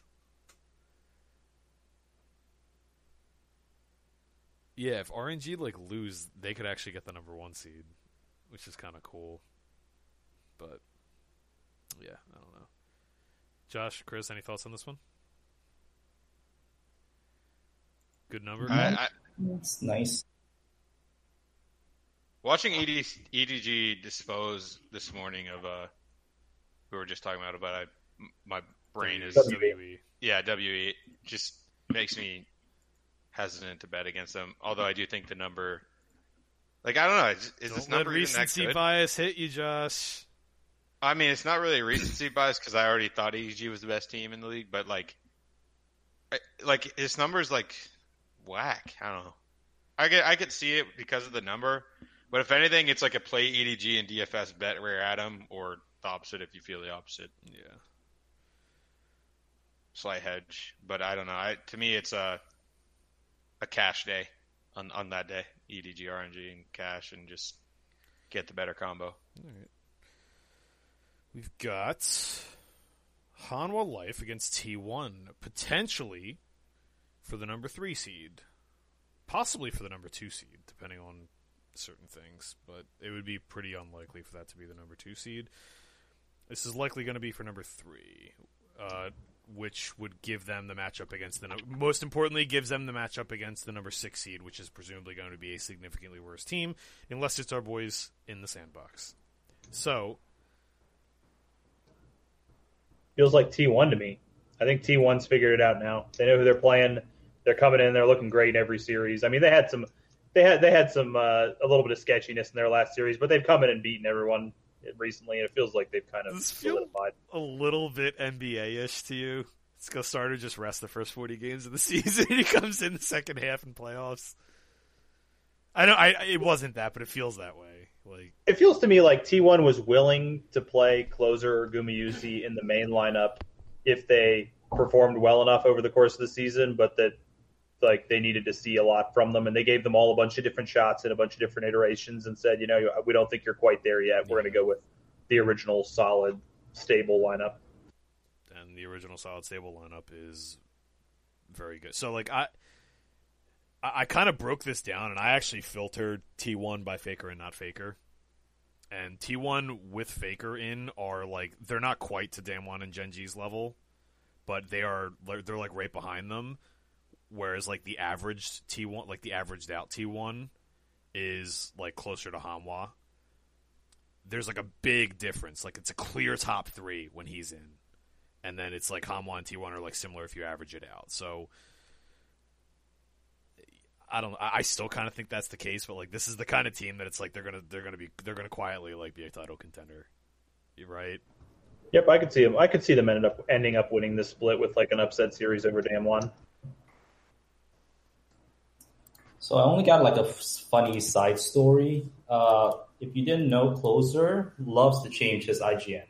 Just loves to change his IGN. He's been like doing that for so long, and he started getting a recruiting message from DRX. It's like, hey, do you guys want to join my team? Like, Yeah, I saw that on Twitter Oh, earlier. Yeah, the funny. DRX That people was sent him a message telling him they were scouting for good players. Uh, all right. Everyone, take a stroll with me over here to Narrative Street. So, best mid laner in the world is Chovy. Yes. Most storied mid laner in the world is Faker. Having been a resurgent season, only one way to ruin that, and it's playing him against Chovy. Passing of the torch? Is this the torch getting passed? No, Faker's not playing this series. They're not Oh. risking his oh yeah, that's right. That's right. You can't risk the legacy, right? That's... I swear. No, I'm. I, that's my. That's that's my story, and I'm sticking to it. And Clozer's gonna play this series and get absolutely mollywopped because they need someone to take a beating, and it's not gonna be Faker. That being said, I looked at some solo queue stats and really, really funny. So like Chovy's Lucian's like really popular because he's just a god. takes a dump on Orianna on it, and he just is a monster. Uh, so the be- one of the best counters in win rate is Seraphine, which Faker has played recently. Yeah. And then one of the best counters in gold differential at 15 is Zed, which Faker like made his name on. So it would be really Oh. funny if like he pulled out one of those uh, in in like a match against Chovy. That'd be just awesome to see. But I, I I think that I don't know. I mean, Full fan service. I could I could 100% see them just being like, look, like it's you know it's your honeymoon, like your the Grudge your retirement this? run. Well, it's just like his retirement run. Like I'm just not gonna play you here and not risk it, and then we'll just wait in the playoffs, let them eliminate themselves, and then you can win us the title. I don't know. Would so- either way, either way, there's a narrative. The passer, passing of the torch is another narrative there too, but it's going to be a fun game. as good as Chov. I mean, Cho- Chovy's been arguably best player in the world level this season. Like, but uh, I, I'm I'll just point people to Faker. Don't sleep on it because like even laning stats, people don't think about that anymore. Like he's still extremely, extremely good. So, yeah, I don't know. Um, I do think I totally got lost in the sauce on this. uh, this number. That's where I was going to. It's probably a fair price for T1, right? Maybe it's just right. I don't know.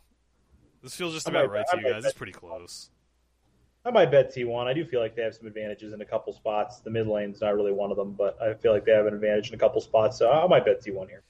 This is kind of a clash of styles, right? Like I think if Hanwha make if if, if Hanwha makes the game, they've been very good at this, by the way, which is why I think they're actually good. And it took me a while to be converted to that. Is because they're good at dragging you into what they do, and they don't let you do otherwise. There's only been a few. Damwon were like the only team to do it, to like just like you know slow it down to such a halt that they just it was 14 to four. Like you look at every single other one of Hanwha's games, it's like it's like a 30 kill like bar fight. You know, it's like a kill per minute bar fight, right? Now, so like it, it- I think if if Hanwha bring the games to that style, they can definitely beat T1.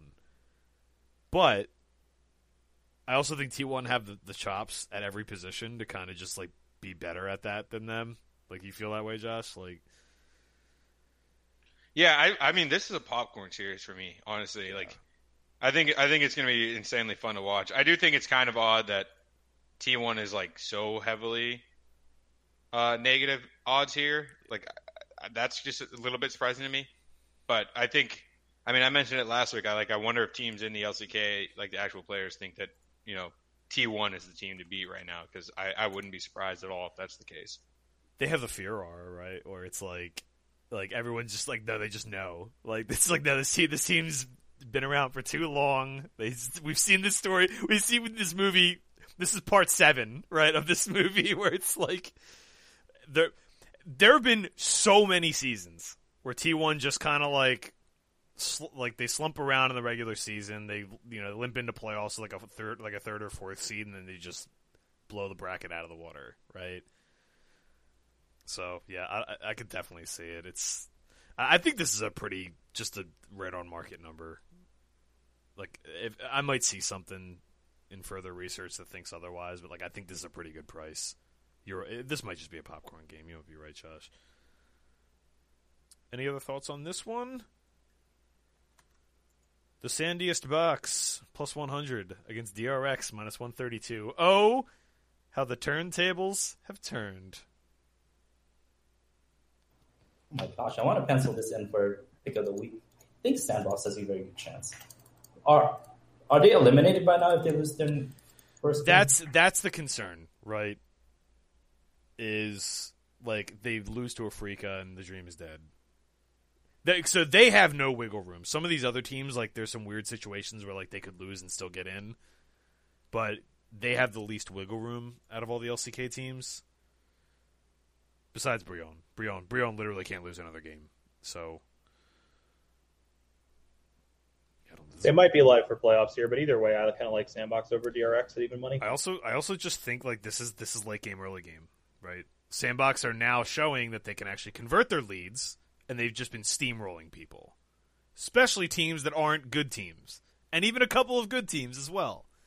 So I, I, I preached on this so often at the beginning of the season is these these these stay at home like scaling compositions. It's a good simple to execute foundation but every season, eventually, you the good teams, the snowballing teams, figure out how to properly close games and not throw them away. Freaka never realized that because I don't know what the hell they're doing. Sandbox appeared to have figured it out to me. Maybe I'm being a little results oriented here, but uh, like I feel like Sandbox is just going to jump out in every one of these games. It's just like what they do. I- mean, I'll say this: I would have a hard time backing DRX at this number, which is weird to say considering how this season has gone. But I kind of think these are evenly matched teams that are just two different styles. I'm sure, like, there's definitely a case to be made where like this is just like super cheap for DRX and you take DRX. Like, I get that. Like, any Elo model is going to say DRX all all day on this, right? Yeah, my thing is just like it's not a talent question. It's just the whole. I don't know. DRX are kind of like the SK of the LCK to me, Yeah, and like Sandbox is a. It's like a uh, what? Misfits. Call them call them Excel. Yeah, or I, I think call them like Excel. Like they have talented players at all five positions. You're like this team should be good, but they just make mistakes. Oh yeah, and and like at the end of the day, I think DRX is a team that can punish that. So, um, it's a tough one. I I mean, this slate is sick. These two games are actually awesome. yeah. This I think a it'll be interesting to watch each one, but especially I- if there's still playoffs on the line for Sandbox. Then this this is going to be a lit Sunday morning if that's the case. absolutely, yeah, yeah. I mean, hopefully, hopefully we get two three game series here, but uh, I think either way it'll be some entertaining gameplay. So it's it's tough for me to choose a side here. It's just like a bit of a clash of styles because I think generally I, I would like to fade it and, and and I'm higher on Sandbox, lower on DRX, but like just in terms of the actual play style, like if DRX are just going to catch the the pop fly balls that that Sandbox throw and then you know or catch the alley oop and Yeah. do a 360 dunk on them, then what do you do? You know? Yeah. Uh, I guess the only thing for the LCK is like I hope this this is why I I, I need not just because I, I I bet on it, but like I, I need KT to win tomorrow, or at least take a game. Because like if Nongshim just win and they get the, like they get this, then this is no fun anymore. Like all these games are just blown out of the water, right? I, I, mean, technically it's not. Like I think, I think Sandbox might still be able to catch them. Kate, I mean, it, Sandbox, I guess, could still catch them, but it would be very difficult because they they have another series left too. So, yeah, I don't know. I just I, I kind of hope I hope we get like a two one KT win to really make the table just completely batshit crazy. That would be like the that would be the most fun. Um, Sunday in the LEC, we've got Rogue minus 417, Mad Lions plus 318. I'm just to come out and say it right now. I'm the biggest Rogue bull that I know. I am way more bullish on this team than I've seen anyone be. For the most part, I think it's safe to say I've been right. I've been wrong in a few spots. For the most part, I think I've been more accurate than the people that I haven't been in regards to this team. However, this line is ridiculous. This is not a good line. I, I already bet Mad Yeah, Lions. 400. 400 is huge. I already bet Mad Lions here, and and I'm like I said, if I'm the biggest Rogue Bull you know, this is a slam dunk Mad Lions bet. If you if you're even at all bullish on them, like I'm very bearish on Mad Lions compared to market, and very bullish on Rogue compared to market, and this line is way out of line. Like this is ridiculous. This should Yeah, be I like kinda- a minus one sixty maybe. I, I would be all right with Rogue at like minus 215 maybe. Yeah, But like, yeah, I, I'm kind of with you. I don't want to bet Mad Lions in this series. I think Rogue is going to win. I think Rogue's a better team, but the number is just that's huge, just man. terrible Mad. Lions, yeah, 318 is just too big, and there's no way you could bet Rogue at minus 417. I don't think. Yeah. this is uh. Any uh, and Josh, Chris, agreed, disagree. Absolutely. I mean, 400? It's got to be a typo. I like Rogue. I think they'll win at the end of the day, but it is the first round, right? Mhm. So even when Rogue loses, they still have a chance. Hoping hoping this isn't a solo game because uh, if this is on Saturday, I think I'll just play a lot of Rogue in, in DFS and then just bet Mad for a little bit of a hedge. But it's one of those games where like you're betting because the number's wrong, not because you actually think they're going to win, Exactly. and it just feels bad. Like I don't think I I do I don't know what I'd put the number at of Mad ever beating Rogue in a five game series, but I just don't see it. Um, They're just too consistent. Like they're way Yeah. too fundamentally sound. Like that. That's my whole thing with it. Yeah, yeah. It's just like I mean, what position do they have a an advantage at? You know, maybe, maybe support. Maybe, maybe, Maybe. yeah. Or like, if Humanoid gets an advantageous matchup, Humanoid is very good. So, I Yeah, he's- wanna- Yeah, he's he's good, but he's not. I, I think Larssen and Caps are on a whole nother stratosphere Yeah. right now. But I don't know. It's just it's tough. But yeah, I think this number's way too heavy handed. yeah. Um, I don't know why the LEC games are like this. Both, I mean, we saw it with the Fnatic one too, but then all the enough the G2 one doesn't seem like it's heavy-handed enough. So it's like the most yeah. ass backwards odds we've seen. Like usually it's the exact opposite case, right? Yeah. I thought I thought all three I thought all three of these markets were just dead wrong. Like all of them. Like I like I think G 2 is the closest to accurate, but yeah, I don't know. What else we got here? Um any I mean John, you're like the the the Mad Lions bull of the show. Yeah, I'm- not. I'm not as impressed with Mad Lions at the towards the end of the season here, but I just don't see how you could really pass them up in this spot. They're they're good enough to win this series. Like it's not, it wouldn't be that Yeah, they- outrageous, right? Yeah, they could they could sneak one through here. Because like there are series sometimes where it's like okay, like this number is clearly wrong, and you bet the number, right? Because look, we're betting the number, we're not betting the teams, right? But if it gets to an extreme enough point where there's just not a chance it's going to happen, then like I could see just like passing instead of bet- betting on the dog here. But like this, uh, they're good enough to win this series. It's not like it's not like a Rogue Warriors, right? It's not like you're getting plus Yeah, two thousand on Rogue Warriors to beat you know RNG, right? Like No, they're capable of winning this series. Yeah, so Sunday in the LCS, we've got. Oh man, this is another goofy one. One hundred That's my pick of thieves minus one eighty nine against Dignitas plus one forty five. Why am I not surprised? This is your pick of the week. This is where I was furrowing my brow earlier when you were like, "Where are you furrowing your brow?" Yeah. confusedly. So, yeah, does, this, this feels so fishy, right? Like this, I don't know.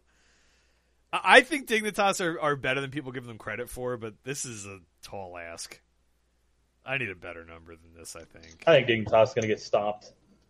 They might win a game, but I think they're going to get stomped in this matchup. I, I don't. I don't even think like so. Like Ryoma's like a weakness for Hundred Thieves, right? Everyone would agree with that. Yeah. Like he's just not one of their better players. I'm. I think he's the better mid laner. Yeah, like, do, yeah, I was gonna like say, like, do we see Soligo really popping off on him? Like, he's been good this season. He hasn't been like he hasn't been terrible, but yeah, I mean, it's like I, I just don't see where you're. I mean, they even have the same power position. I think both of them, their best players, they're AD carry. yeah, And I mean, FakeGod has been above above performance, but I, I don't see him you know, outmaneuvering Ssumday here. I don't know. I just don't see how Dignitas wins this series. Dar- They had Dardoch a carries. run. Carries the only way they win this series, I think. They had a bullish run at the beginning of the season. They got way up there. In the last like three weeks of the season, they came completely back down to earth and looked completely mediocre overall. And then now they're going to the playoffs. Like DRX, isn't it?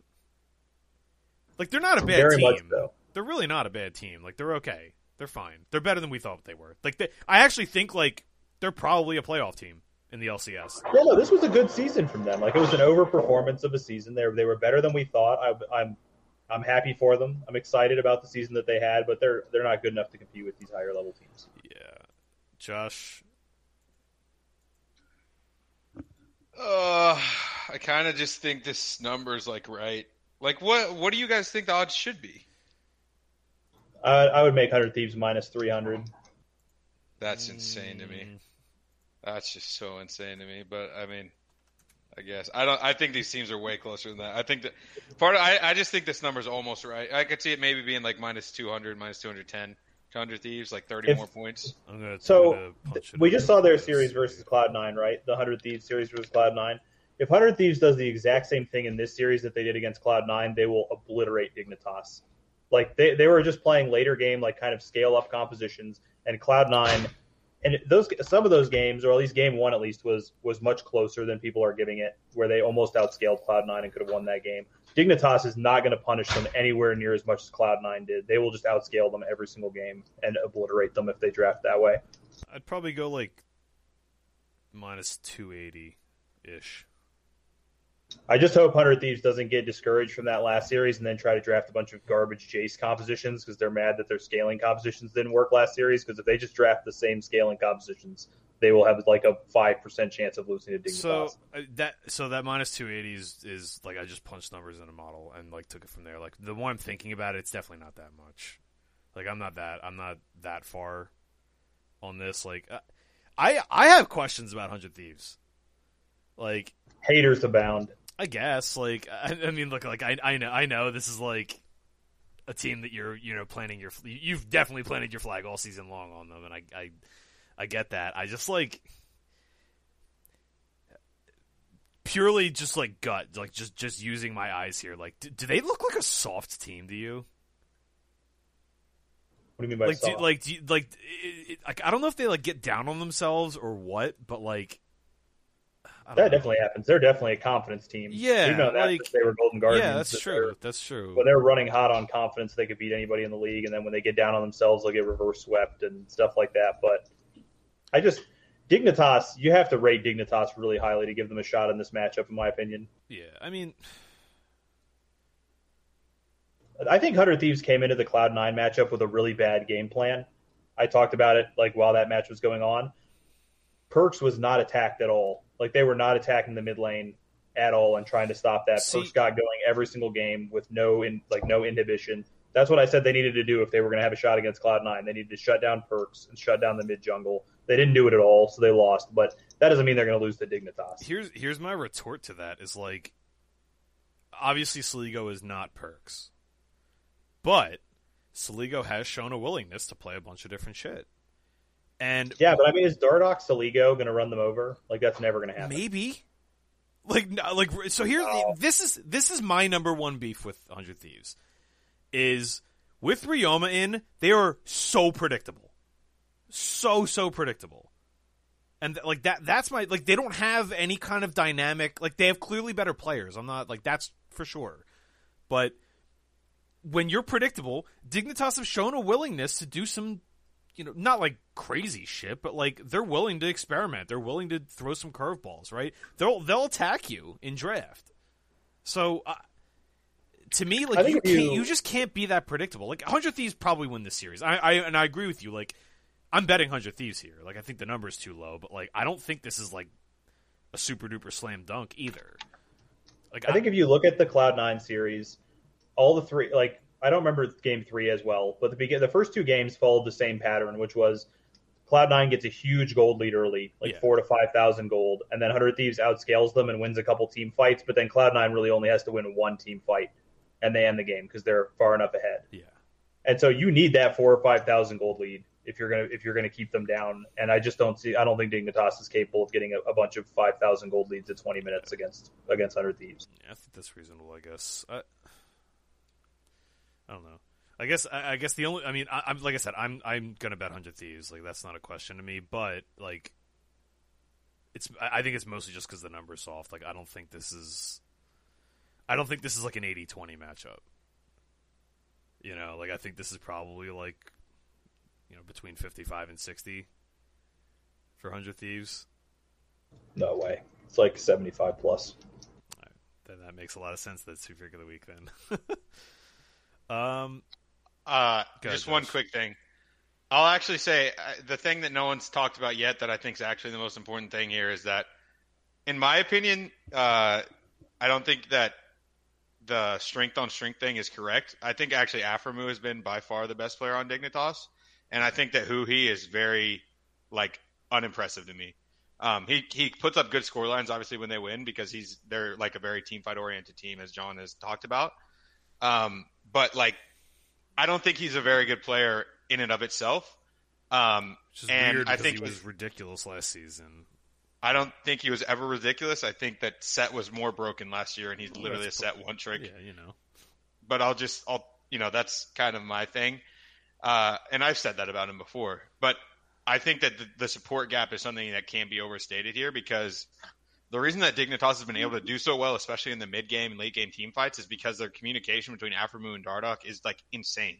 They're just like always on the same page and finding these really good engages in team fights. And so it'll be interesting to see this this. But for me, it's like it's tough. I, I definitely think that uh, it, I would have never thought that I'd be saying just pass this up, but this number seems about right to me. Um, I'd maybe make it a little bit more in Hundred yeah. Thieves' favor, but seems about right to me. Yeah, this is. I just think it's like a it's a little bit too cheap for Hundred Thieves. I think it's probably like what's the, I, I said minus 280 it's probably somewhere between there like i think it's like between 200 and 250 or somewhere around there so like so it's a little cheap you're getting a discount i do think 100 thieves are, are, are good and I just I just have questions that they're linear, man. But like, I don't know. This is probably like three to. I could see this being a five game series. Maybe that's the angle. Do you oh, think either of these? Te- do you think either of these teams sweep? No. No chance. Maybe over three and a half. I could see a hundred thieves sweeping if they just like decide to play with a brain, but like. What evidence do we have that they're going to do that? I don't know. I, I, I hate watching this team. I think, I think hundred thieves is like thirty three percent or fifty percent this week somewhere somewhere right in that range, and then the rest of the time they're going to win three one or a three two. Even feels like a long shot to me. I think people are going to feel stupid when this match is over. They're going to be like, "Why did certainly I possible in this in this matchup?" Like they're just going to get destroyed in all three games. I, I mean, I mentioned it in the last match too, but like the prep advantage is a thing too.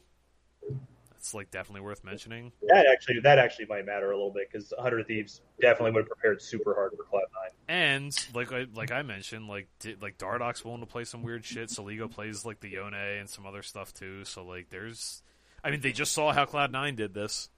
Obviously, the players aren't the same caliber, but like, kind of laid a yeah, blueprint for it. That's what I was going to toss out. Like, John, I know we've talked about this with the Hundred Thieves specifically, but like the the thing that frustrates me about them is that uh, I don't think they play to their win condition like either way. And like it's weird because like last year closer was super noticeable and like making a lot of plays, but this year he's been like a lot more like not AFK or maybe it's just not as flashy. But the one thing I'll say is that like I wouldn't be afraid. Like if I'm Dignitas, there's two options, right? You either just you're either gonna try and camp Ryoma, but what I think is the smarter option is like what teams do to Vitality when Crownshot was on the team. Like just just camp FBI and huhi. And like if you just do that, like you said it last, uh, like I get what they should do to C9. Like just literally just try to nullify their strength because you have a pretty good bot lane. So just camp them. And like I think that Dignitas is a team that'd be more willing to embrace that strategy than like hundred thieves. And that's like a type of thing that scares me. It's because like yeah, just, it's just so weird. I was gonna say I agree with that. I think if Dignitas is smart, if I was Dignitas's coach, that would be my strategy, and I would have FakeGod draft things like Malphite, where it's just like FBI is not getting away from you. You're not like, playing the game. Like you're not playing the game. guy with a big ultimate, and we are going to blow him up. Like that would be my strategy if I was Nocturne, Malphite, yeah, Hecarim, like. Kind of yep, just get on top of him. Because Ssumday's having a, a bummer of a season, Ryoma's clearly not a hard carry. Closer's been inconsistent. Like, Come yeah, I. I, I think if I'm Dignitas, that would be my strategy, and I think it definitely gives them the best chance to win if they go after it that way. I think. I, I mean, honestly, I think you can do the same shit. in- Like I, I've talked at length already about like Ryoma's pr- Ryoma's very limited. He's he's good at what he does, but he's very limited, and you can expose that. Like Cloud Nine. Just, Cloud Nine. I mean, obviously it's Perkz. I don't want to discount that, but Cloud Nine just like completely blind picked Yone. You can't really do that unless you you're you're basically just calling them out saying like you don't have anything. I don't know if you've ever played Yone Vince, but you can blind pick him in any role, no matter what you like. It does the whole win rates win rates would disagree with you by the way that champ- little fun fact for everyone that champion has quite literally never been above a 49.5% win rate at any rating bracket Have you ever had a Yone on your team that got one kill in the first twenty minutes of the game? Yeah. the game you just AFK. You just like you don't even have to be in the game anymore. It's I, I honestly I was uh, so I'm I'm I don't hate him as much as you do but I was legitimately shocked when I saw that he's like never had a winning record Dude, when I have him on my team, It's like crazy. if my Yone goes zero five, that's like break even for me. If he goes zero five, I'm like, okay, that's all right. We should win. It's like for a Like, like for a champion that feels like like, like for a champion that feels like there's no skill involved. The fact that it has a low. Usually those champions just thrive in solo queue and they just obliterate pretty tough. everything. And then looking at play him. anyway, He's tough. No, yeah, no, he is. He's he's challenging, but it is. It's just kind of funny how it feels versus how it is, and it's like it's it's weird because I'm with you. Like I get it. It's it feels infuriating. However, and the the the point I'm making is like if he's just to do this and he's not to show you any other wrinkles, and they don't. I mean, they could sub Demonte, I guess, but like if he's not to show you anything else, just pick fucking Kassadin.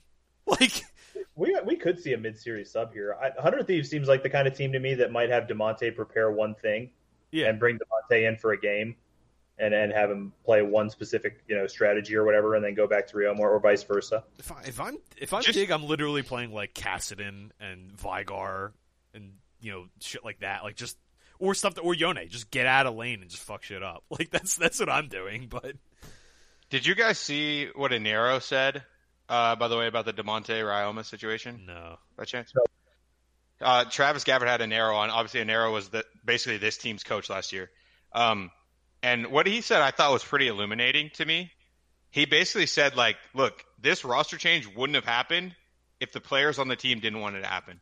He's like, I can guarantee you, after coaching those guys, if they were not happy about this change, the management of Hundred Thieves would not make this change because Yeah. basically he was saying like they're a bunch of stubborn assholes that are going to let you know about it. Mhm. And to me, that's pretty illuminating. That like this team does feel better with Ryoma in the, in the lineup. I think that that does say something. That so like, and that could be something to do with the metagame. I'm not sure what, but that that is at least interesting. Um, so I, that makes me a little bit hesitant to think yeah. about the, I- the mid series. I think it's it's not as simple as like why aren't they playing Demonte? I think we I think we all know that, but don't want to say it. You know, like it's it's something was going on. I think he better in Demonte- I don't know.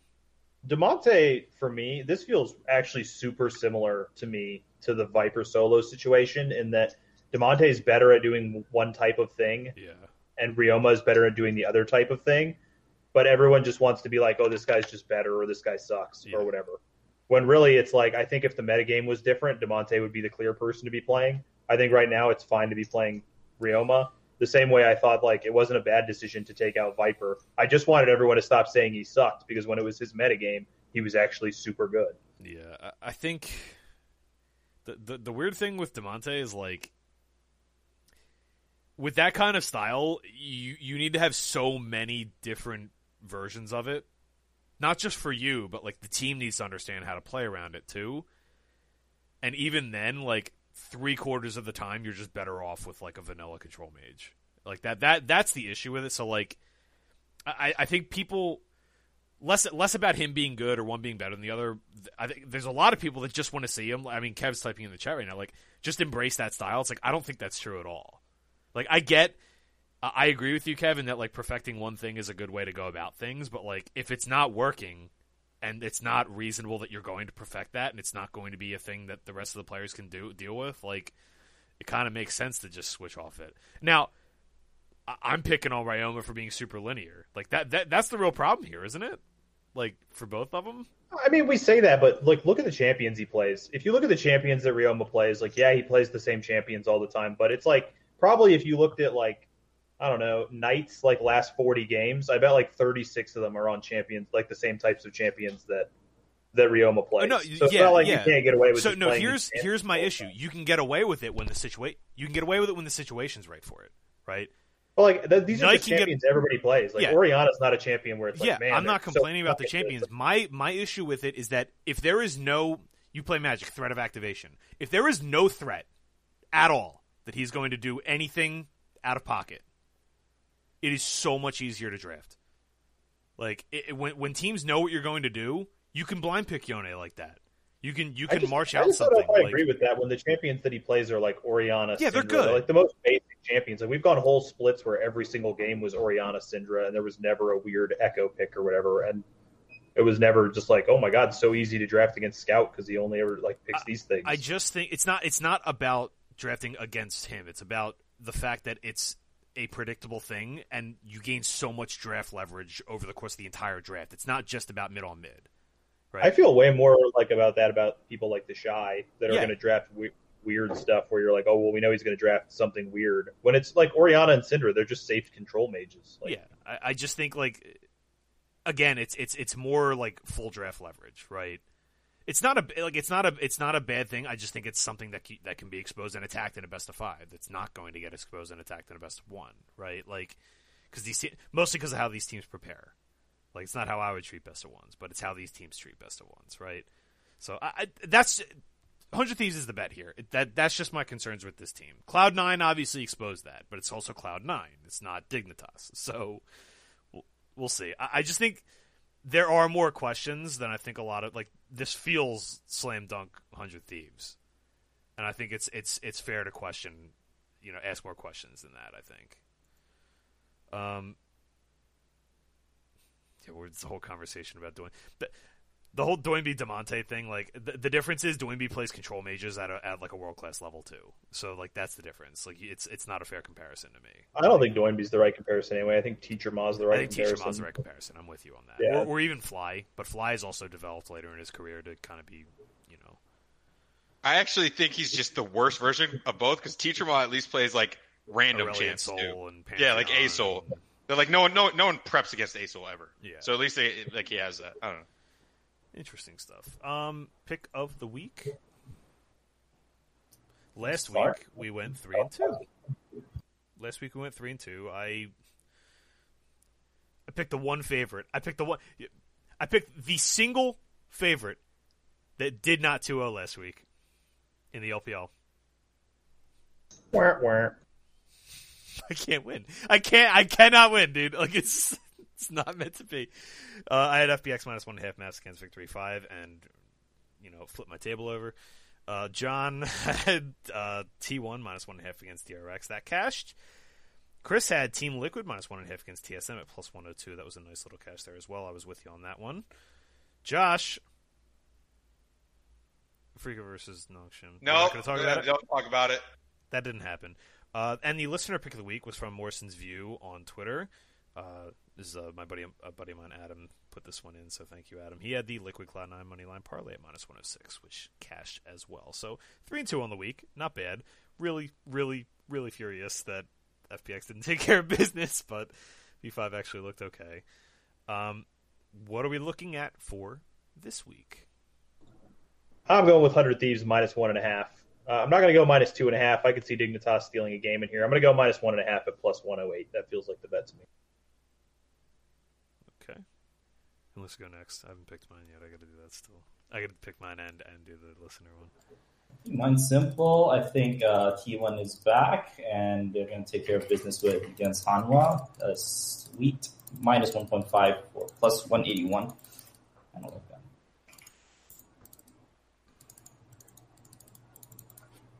I went with uh, G2 sweep at plus 120. I think that's actually short and Yeah, I'm I like that. Kind of interesting. But I think they're more likely than not to sweep.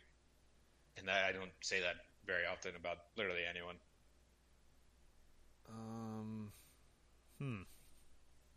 Something interesting on those while Vince is thinking, uh, just keep keep your eyes open on these. But a lot of times in these, as we get in these best of fives, it gets really interesting.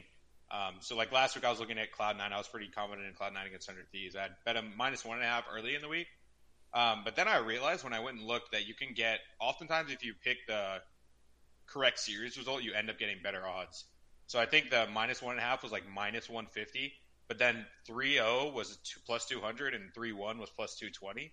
So if you just split the bet, I think either way or whatever, you end up with a better aggregate odds. Uh, Vince is like better at doing all the math stuff, but I'm pretty sure you end up with better odds doing it that way. Um, so just something to keep your eye on. If you're interested in a one and a half, always check the direct series scores, and then maybe just split whatever you were going to bet on the one and a half, half and half on the series scores. Because sometimes it doesn't add up, but other times yeah. it does. So like th- that kind of stuff, like art, like arbitrage kind of stuff like that, like just keep an eye out in general. Like it's just always a good thing to to keep an eye out for. I have no idea what I'm going to do here. Uh, Oh, I see uh, this team that's like blue, and their their first word starts with an A. Are we allowed to do? Are we allowed to do minus is two oh eight fly? Nah, I sure. Book a win, Ben. We usually we usually hard cap at two hundred. I think we should force Vince to pick Afreeca for his pick of the week. No, nah, I'm doing one final punishment. Damn, this is actually difficult. You got Sandbox and DRX in there. Yeah. Put your pick of the week where your mouth is, Vince. Apparently, dude. Um, I actually think the best value on the board is Mad Lions, which would totally go against everything you know I've been preaching about them. But I am gonna go with indecisive. We'll go Gen G minus one and a half against uh, DRX. That's where I'm going to go at plus 101. I think Gen G take care of business in that match on Friday morning. The listeners, we did not get. I'm going to double check one last time for listener questions via the tweeters. Just to double check on this account. We've got Slim pickings this week. Come on, guys. We're better than this. Did anybody send me anything on Discord? I know Kev sent me some stuff. Somebody just tagged me in something. Let's see. Anything. We had a couple on Twitter, I think. Yeah, no, I, I, I wrote those down, but, uh, well, down to these then. And survey says. Uh, this one doesn't qualify. It's got to be minus 200 or better. I usually write that in the Twitter post. That's my fault. Um, we doing the big Kev again? Please don't feed this guy's ego. Speaking of feeding, all right. So I, I'm gonna I'm gonna kind of give Kev one here anyway because I want to I want to I want to introduce something. But uh, so we're gonna go with Morrison again uh, at uh, Morrison's view. G2 Fanatic Rogue Moneyline Parlay minus 147. I think that's on a lot of people's radar this weekend. I think that's totally reasonable.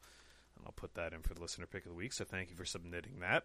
If people are getting tired of hearing the same names, you can submit your own. I usually put a tweet out early in the afternoon on Wednesday to um, call for listener pick of the weeks.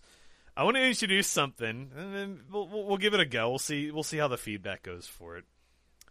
Uh, since Kev, Big Kev from the D Sports Department Discord, Kilometer Kevin in the Twitch chat, for those that don't know, is a big fan of the parlays, you might say, and has started this trend amongst a lot of the listener picks.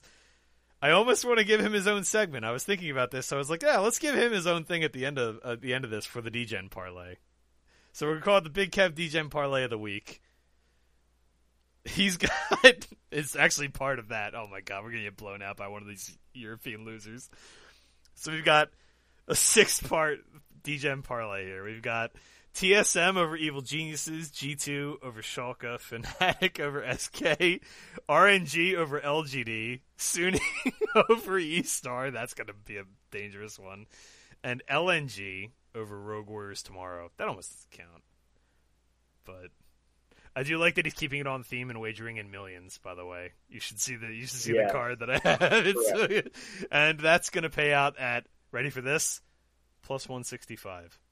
I love it.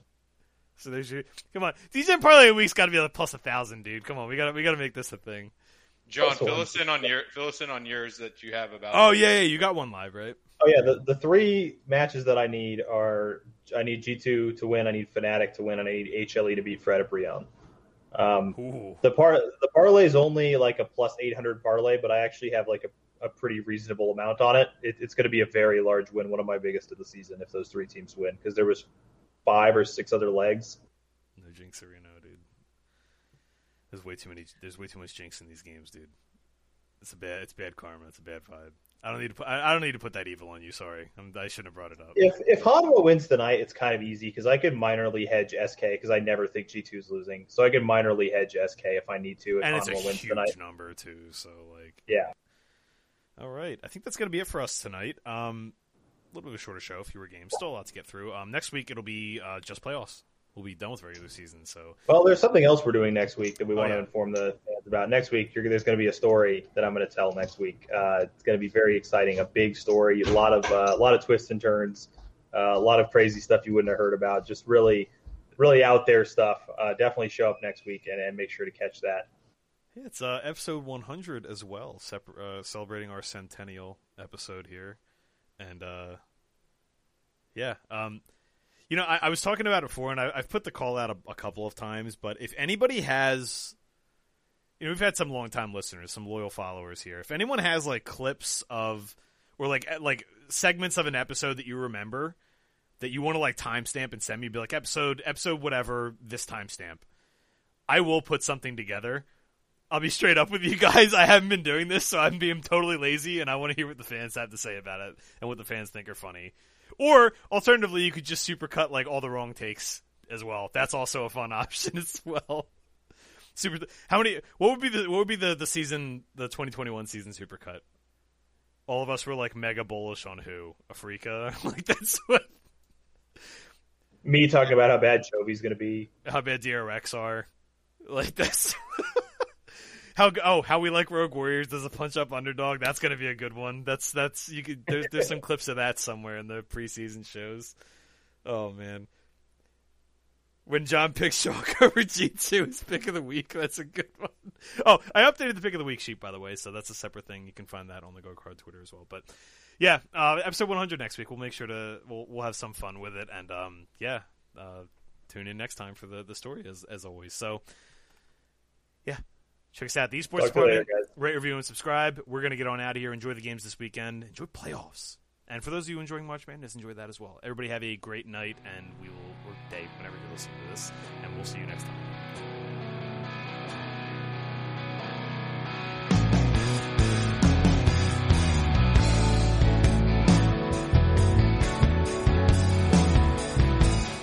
The Gold Card podcast opening theme is Clouds by Harvey and the Hendersons. Closing theme is Wasp in a Hat by the Tea Club. Subscribe to the podcast on iTunes and Podbean to never miss an episode.